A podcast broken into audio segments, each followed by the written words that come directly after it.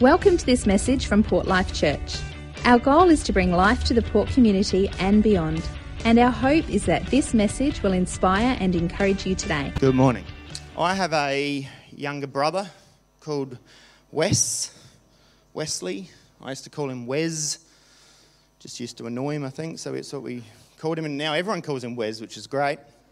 Um, he lives in Noosa, so I don't get to see him very often, but as a kid, him and I did everything together. We're about three and a half years difference in age, and we did everything. Um, you know, every day we'd be out playing sport together. We'd, if it was a wet day, we'd go into the kitchen, grab some of Mum's oven mitts, and have a full-on boxing match. It was full on. Uh, we'd roam the streets on our BMXs. Um, used to take out my BB slug gun and go down the street and just shoot things. I'm glad we can't do that anymore here in Australia, but they're the sort of things we used to do. Um, but overall, we got along really, really well. The only thing that we couldn't do was give each other praise. Um, when we go golfing, if I hit a really good shot, I'd say, Did you see that? He's like, Nah. No, I didn't see it. But if I shanked one into the lake, he saw that, didn't he? and I'd do the same. We were terrible at that. We could not give each other praise, but that's brothers for you. You know, Jesus had a half brother called James. And James, I think, was a pretty typical brother. And he didn't do any favors for Jesus. Like, he saw him like a brother. And so it's no surprise that James was not buying the story that Jesus is God. He is not buying the story that my brother is actually God. You know, I can just imagine Jesus traveling around. He's, he's telling the people, you know, I'm the Son of God. And this information eventually gets back to James. And, and they're like, hey, James, have you heard the news? Like, your brother, he's, he's telling everyone he's God. And James is like, you know, there's no surprise there. But no, no, no. He actually thinks he's God. He actually believes this. He truly believes that he is the God of the universe. I can just imagine James being like, Really? Oh, that's hilarious. Like, yeah, he's delusional. It says in John 7 5, for even his brothers didn't believe in him. They didn't believe it. I mean, if my brother came and told me he was God, I'd go, Yeah. Yet years later, in Acts 1:14, after Jesus' return to heaven, it says the apostles all met together and were constantly united in prayer, along with Mary, the mother of Jesus, several other women, and the brothers of Jesus. You know, something happened to James. Something changed him. He's gone from not believing that Jesus is Christ to all of a sudden now he's there and he's fully in on this. What? Why? What has changed? Why is all of a sudden now James a believer? And I, I, believe it probably comes, you know, the evidence is here in 1 Corinthians 15. That Paul says, Christ died for our sins, just as the scriptures said. He was buried and he was raised from the dead on the third day, just as the scriptures said. He was seen by Peter and then by the twelve. After that, he was seen by more than 500 of his followers at one time, most of whom are still alive, though some have died. Then he was seen by James, and later by all the apostles. Now, James knew his brother. You know, if, if I come across my brother in the street, there's no mistaking who my brother is straight away. There's no one that's even going to. There is a footballer that looks a bit like him, actually, plays for the Brisbane Lions, but I can still tell it's not my brother straight away. Your brother knows your brother very, very well, and he would have seen the marks on his hands and the holes in his feet where he'd been crucified. And at that point, I believe he would have gone, Wow, he truly was crucified. My brother was, is God. James went on to become the leader of the church in Jerusalem, and he was a key leader in the early church movement. It says in Galatians 2, in fact, James, Peter, and John, who were known as pillars of the church. Now, James is this really powerful figure now. He, he was a witness to the resurrected Christ. And remember, he was a skeptic. He didn't actually believe it because he knew his brother. And the Pharisees hated the influence this man's testimony had. They hated it so much that eventually in 62 AD, the high priest had him thrown from the top of the temple, from the spire, thrown to the ground, and then they beat him to death. That was in 62 AD. But today we start a five week series on the book of James. James wrote this book when he was the pastor at the Jerusalem church. We're not going to be going through the book, there is way too much for us to cover in five morning sessions. But I'm just going to take a small passage from chapter 1, and next week someone else is going to do it from chapter 2, etc., etc., over these five weeks. But I'd encourage you to each week, like, like yesterday, be reading James chapter 1, and hopefully some of you did. If you're on our Bible reading plan um, on our app, you can get on there, click on reflect, and you'll see that yesterday we were reading James chapter 1. James wrote this book to the Jewish Christians that were living outside of Palestine. So this was for the Jews that are, that are away. And like all the letters in the NT in the New Testament, it had a main purpose the end of the day, these Jewish Christians had a lot of problems. A lot of problems. They had problems in their personal lives, they had problems at church. They weren't practicing what they were preaching. They were gossiping a lot. They were slandering in the church. They were creating horrible disunity. And so some were starting to not even go to church. And not surprisingly, some were now starting to neglect, their relationship with God. Now, I know that sort of thing would never happen today. Would it? But to summarize it, James is dealing with spiritual maturity because there's Christians that were just not growing up. And the, these problems that James wrote about nearly 2,000 years ago, interestingly, are pretty much the same problems that the church sees today. There are so many things over these five chapters that James deal with, and I have to warn you, he doesn't pull punches. James is a very blunt man. Very, very. You might know blunt people that you think, oh, gee, what? They could say that a bit, a bit more sugar with that. Not James. He'll tell you how it is. So at times it's going to be in your face, but the stuff that James has to say is so good. So, with so many different things that James has got on his heart that he wants to share with these Jewish Christians that need to hear some, some pretty solid words, it's interesting to note the first thing he chooses to address. And that first thing he addresses is the one we're going to look at today. The first thing he decides to write to them about.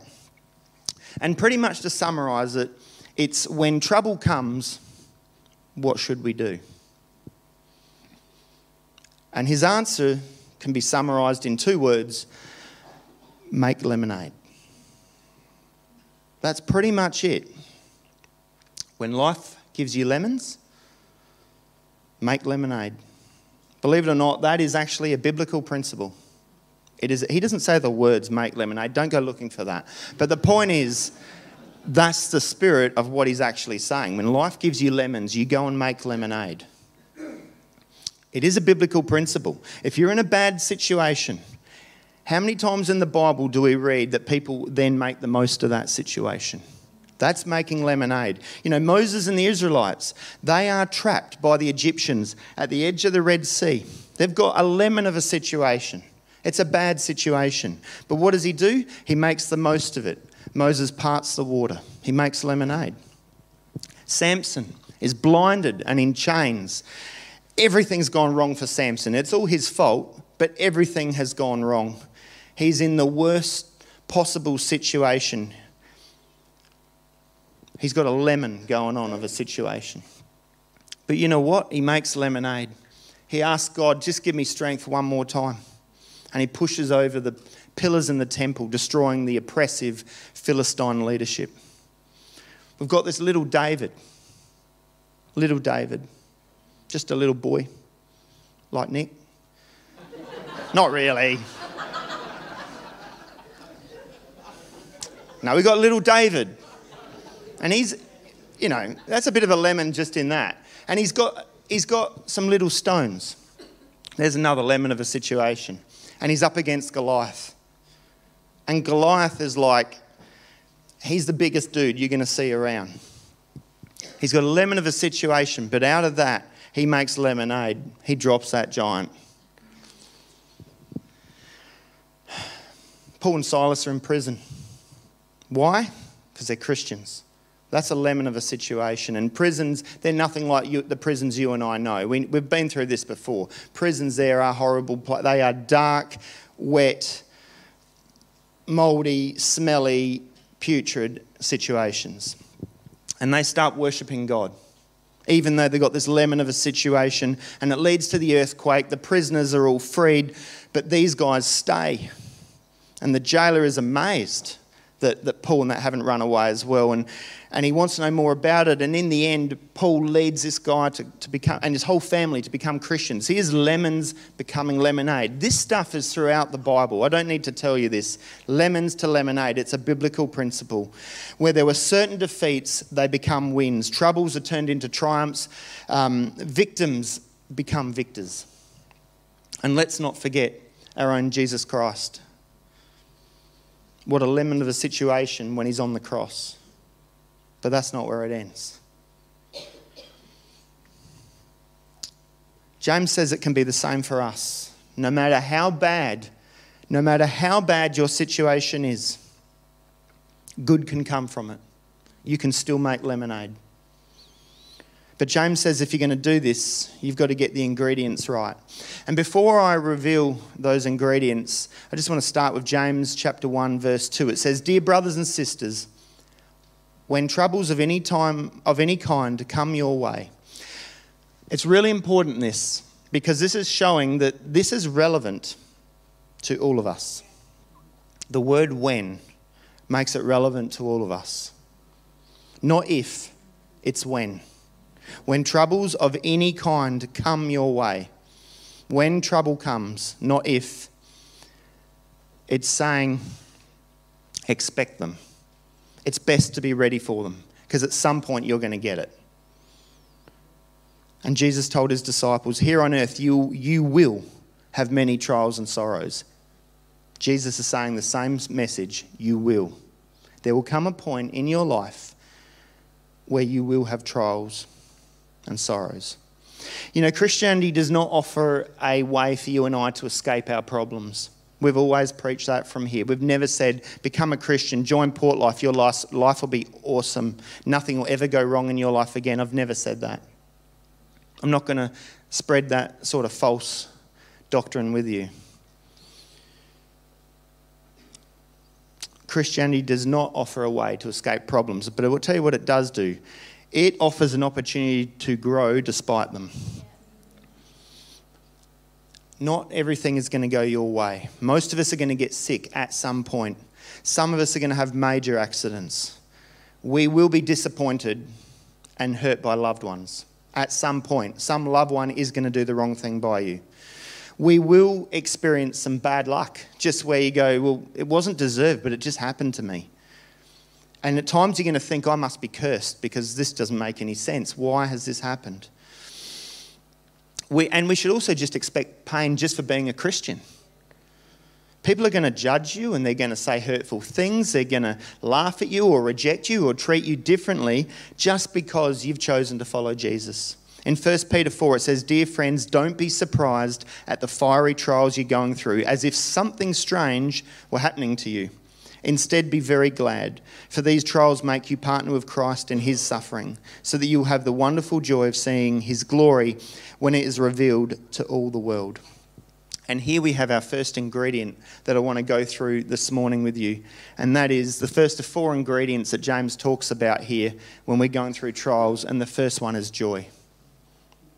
In James 1 2, dear brothers and sisters, when troubles of any kind come your way, consider it an opportunity for great joy.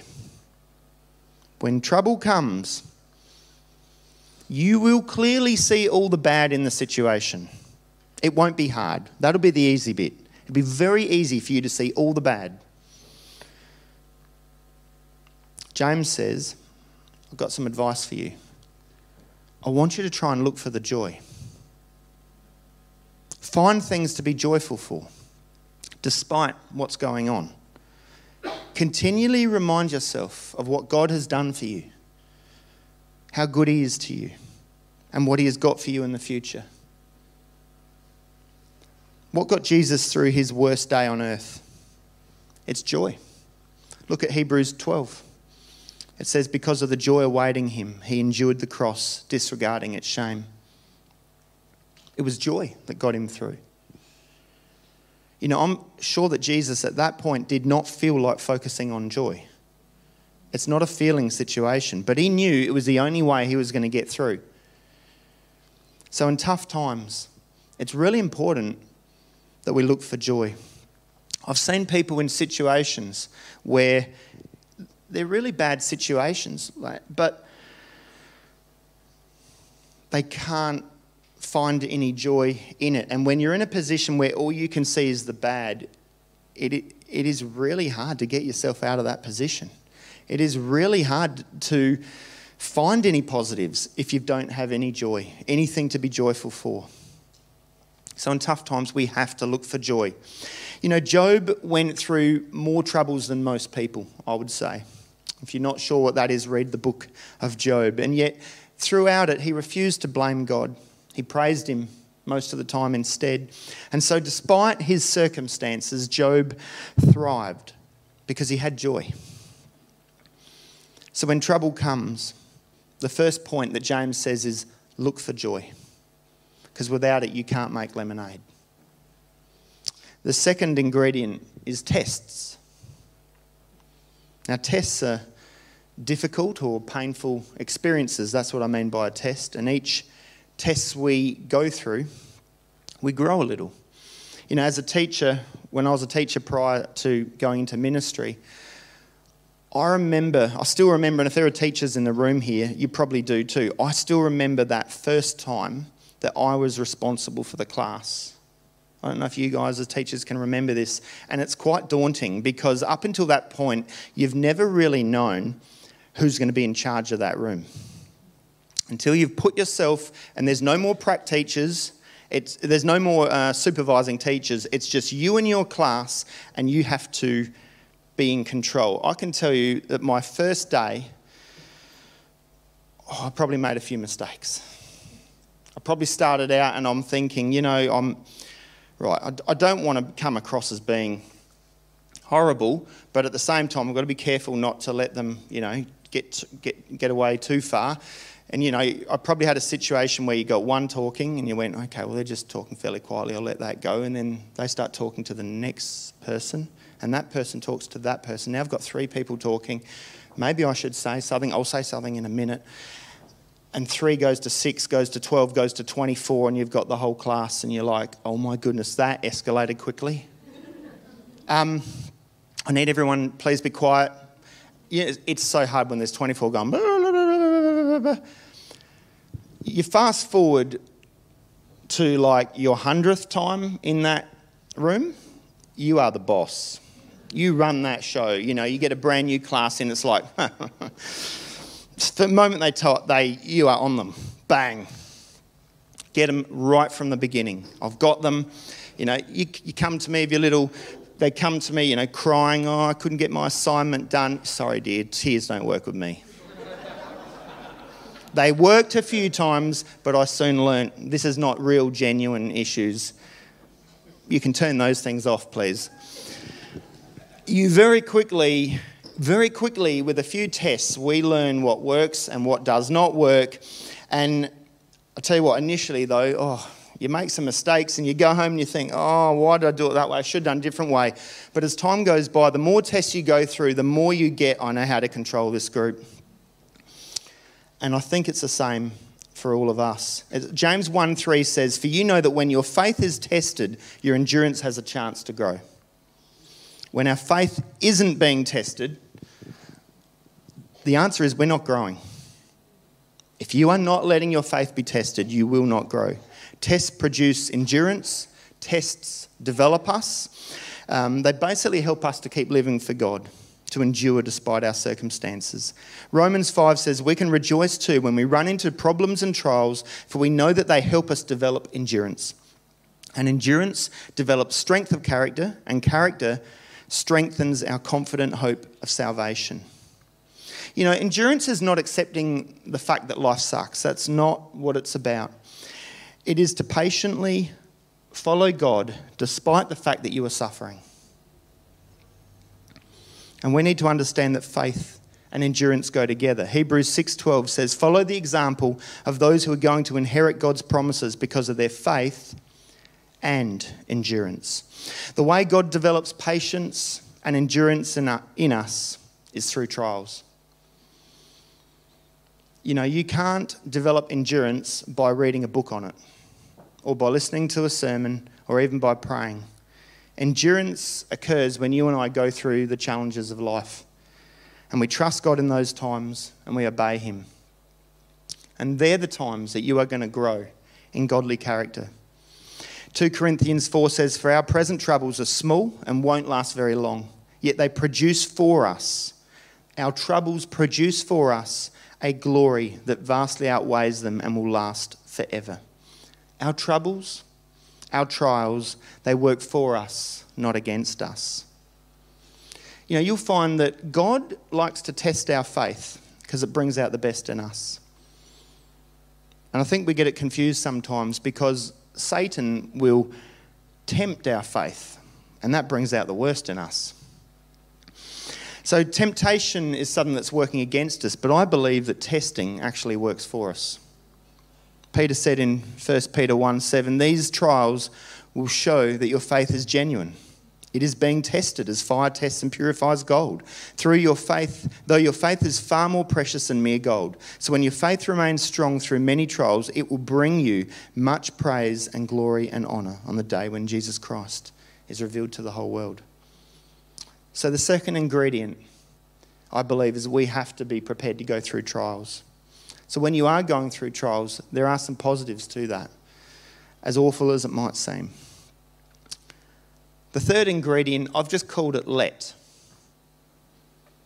James 1 4 says, So let it grow.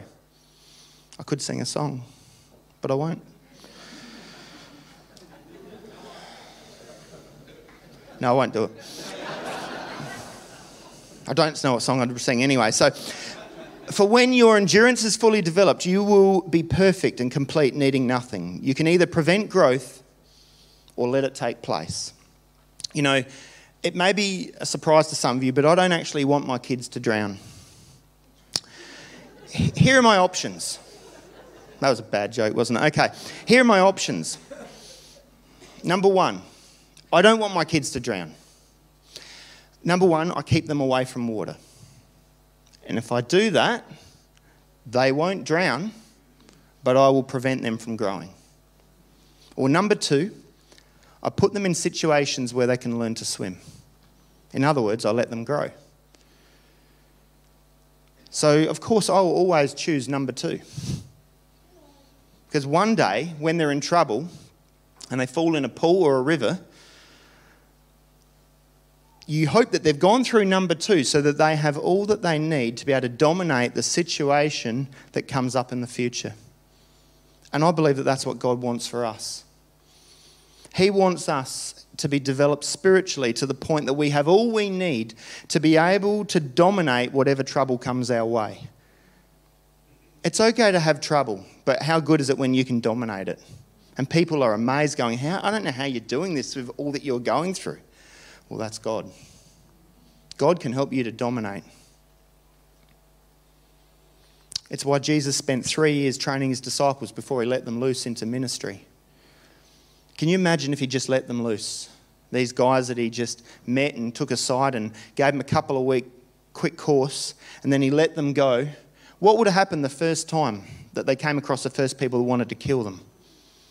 I would imagine that some of them would have run because they were not ready. He needed to equip them, he needed to grow them spiritually. And he did it through tests and trials. We can read about them all in the Gospels. How many times did Jesus put them under tests and trials to keep trying to grow their faith? And all he needed from them was a willingness to let him grow them. I think that God can't really do all his work in us without our consent. We have to actually let God do the work. I remember when Jonah didn't let God do the work in him that he wanted to. God said to him, Go and preach. Go to Nineveh. You need to tell them I'm going to destroy them because of how bad they've been. He refused. He said, I'm not going to do that. No way. So God disciplined him, as we know, and he put him in time out for three days in a big fish. Until eventually he went, okay, this is actually a pretty bad situation. Don't know what that feels like. But he's like, all right, God, I'll go. I'll do it. I'll go. So he started doing what God wanted. But it wasn't from a heart that said, God, grow me. It was more of a reluctant heart. And so he didn't actually spiritually grow from that experience. And we know this because you get to the last chapter of Jonah. It's pretty sad. He's sitting outside the city and he's sooking. He's whinging at God. He's like, I knew you were loving. You, Matt. I knew you were compassionate. How dare you? You send me, you make me go there, you make me risk my life, telling him that they're all going to die, that you're going to do this, and then you don't do it, making me look to look like a liar. Of course, God had just shown great grace and compassion, but he couldn't see that. I knew you wouldn't destroy the people. Then he gets angry at the sun, he gets angry at the wind, he gets angry at a plant, and you know things are low. He gets angry at a worm. have you ever got angry at a worm? If you have, you need anger management. But Jonah didn't mature. He was a spiritual baby. God's trying to wean him off his selfish attitudes and his ways so that he could spiritually grow up. But he didn't let God do that. So he paid the price. The more we let God work in our lives, the more we let it happen, the more Christ like we become. But we've got to let it happen. If we resist, it's a bit more like a, a Jonah. The last ingredient I want to look at today is faith. In James 1 5 to 8, it says, If you need wisdom, ask our generous God, and he'll give it to you. He will not rebuke you for asking, but when you ask Him, be sure that your faith is in God alone. Do not waver, for a person with divided loyalty is as unsettled as a wave of the sea that is blown and tossed by the wind. Such people should not expect to receive anything from the Lord. Their loyalty is divided between God and the world, and they are unstable in everything they do. You know, the people that James wrote this to also had problems praying. You see this in James 4. He says, Yet you don't have what you want because you don't ask God for it. And even when you ask, you don't get it because your motives are all wrong. You only want what gives you pleasure. What should we be praying for? Well, I think James makes it pretty clear. You know, a good starting point, pray for wisdom.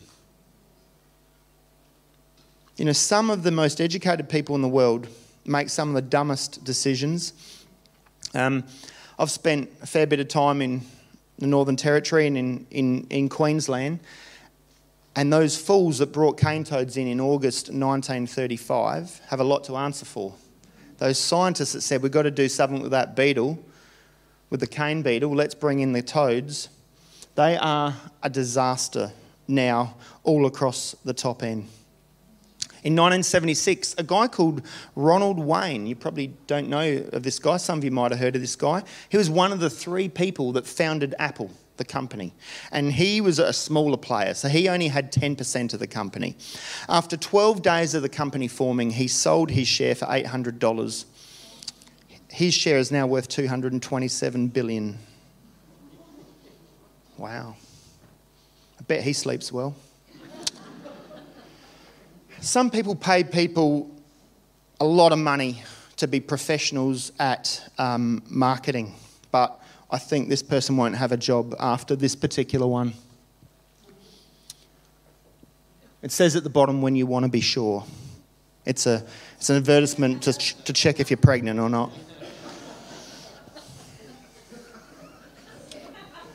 I mean, I'm no doctor, but I reckon I could work that one out.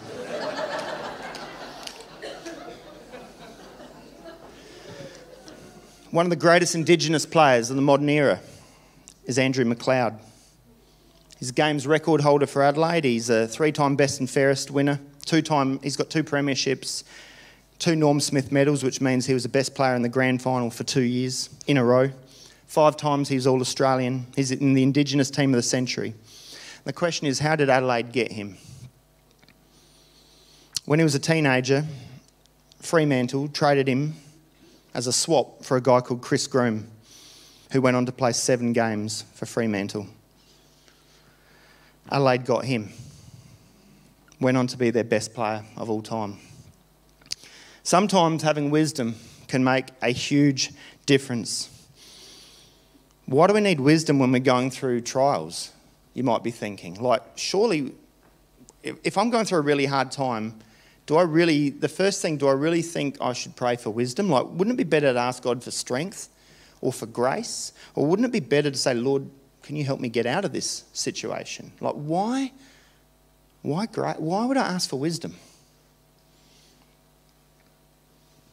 Well, I believe that we should pray for wisdom so that we don't waste an opportunity that God is giving for us to grow. Wisdom helps us to understand how we can best use the trials and the troubles that we are in. It's a different way to look at it, isn't it? You know, no matter what happens, I've got this lemon of a situation that my life is in. No matter what happens, this is a terrible situation my life is in. That's not going to necessarily change. But I tell you what can change, Lord. I've seen you do it in the Bible so many times where you take a lemon and you make lemonade. How can you make lemonade out of my situation? Because that's what I'd love to do. It may not personally benefit me, but if that helps five other people, it's well worth it. How do I take the lemon and make lemonade? Lord, give me wisdom. How do I do this? When we go through trials, we tend to ask God to rescue us or to strengthen us, and, and that's okay. It's okay to pray for those things. But the thing is that that's not going to develop us. That will not develop us. We need to pray for wisdom. When you're going through trials, in verse 5, James tells us what to ask for. Ask for wisdom. And in verse 6, he says how to ask. In verse 6, he says, But when you ask him, be sure that your faith is in God alone when you ask, ask in faith, believing that God alone has the answers, all the answers. James also says, Do not waver, for a person with divided loyalties is as unsettled as a wave of the sea that is blown and tossed by the wind. You know, here we have a picture of a Christian that lacks faith. They're like waves, you know, one minute they're up, one minute they're down. By faith, they say, Yes, I'm going to do this thing that God's calling me to do. And then doubt or unbelief comes and they're like, Actually, I can't do it anymore. Sorry. I was going to, but I can't because of this or that. It's all up and down. Remember when Jesus gave Peter an opportunity to grow?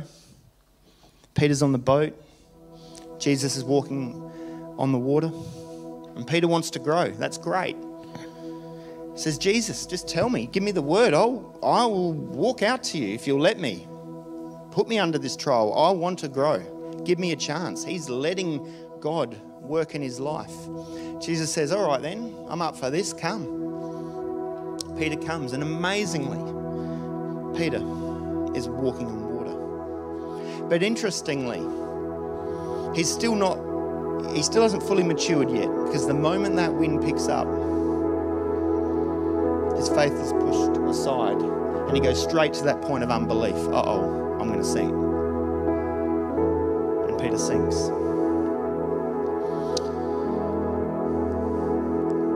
But of course, as per usual, even when we put ourselves out there, God rescues us, just like he did Peter. When we ask God for help during our troubles, we have to put our faith in God. We have to then do what he says. We have to trust him in his ways. And I believe this is real wisdom because God knows what is best for you and for me. He knows what is best. We just have to have a strong belief that God does know best. So I'm just going to do what He says. You know, James 1 is really about maturing us as Christians. As long as you and I are on this earth, as I think you've seen this morning, we are going to have trials. They are going to be unavoidable. We are going to have troubles. They will be unavoidable. We are going to have sorrows. You are possibly going to get your heart broken. You are going to have things happen to you that are completely unfair. Those things will not go away. And Jesus never said they would go away. But if we make the decision to no matter what, be joyful, see tests as growth opportunities, let God work in us, and have faith in God alone. If we do these things, these four things, here's the result. Rather than suck on lemons each day, we can make lemonade. We can take awful situations, and they can be really, really awful. And we can allow God to turn them into awesome situations. James 1:12 says God blesses those who patiently endure testing and temptation. He blesses those who patiently endure it. I know people in this church that are patiently enduring it. I haven't had to go through a tenth of what people in this church have had to go through. But this, this is for you guys, particularly those of you that have been really sick. God blesses those who patiently endure testing and temptation. After, afterward, they will receive the crown of life that God has promised to those who love Him. That is where you can get your joy from, knowing what is coming for you. There's always something for us to be joyful for. All that God has done for us. Man, you take away the joy in your life, you've got nothing. Got to keep the joy no matter what we are going through. Let's just pray.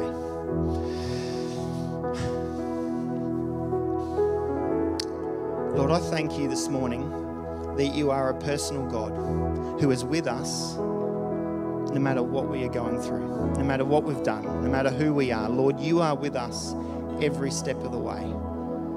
Lord, we know that you don't cause all the bad things to happen to us, but Lord, we know that because of sin and because of the way the corruption in the world now, Lord, bad things happen to everybody. This is just a part of the fallen world. But Lord, I love the fact that despite that, you have a way to give us joy. You, you have a way to take our lemon of situations and to make lemonade. And Lord, I would pray this morning that for people that are feeling that right now, that, that are in these situations, Lord, where they go, Yep, I know what he's talking about. I'm suffering. I'm in a trial. I am going through some troubles right now. Maybe you've been going through this for years, months, or even just it started last week. But Lord, I pray this morning that we would apply those four points that James gave to us. And first and foremost, Lord, may we have joy. Despite our circumstances, Lord, may we find joy knowing that we are going to spend eternity with you, knowing that we are going to be blessed in ways we can only imagine. Lord, I thank you for that. Lord, I pray that we'd be open to the tests that you want to allow us to work through. Lord, may we see them in a new way. May we see them as great opportunities for us to grow in you. Lord, help us to let you have your way in our lives. Help us to be able to do that. And Lord, finally, may we always keep our faith in you alone. May we not look to other things to solve these problems. May we, may we go to you.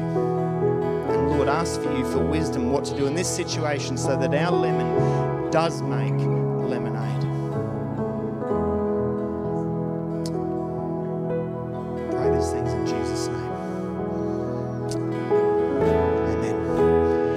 listening to this message from Port Life Church. If you have any questions, please email info at portlife.org.au. Have a great day.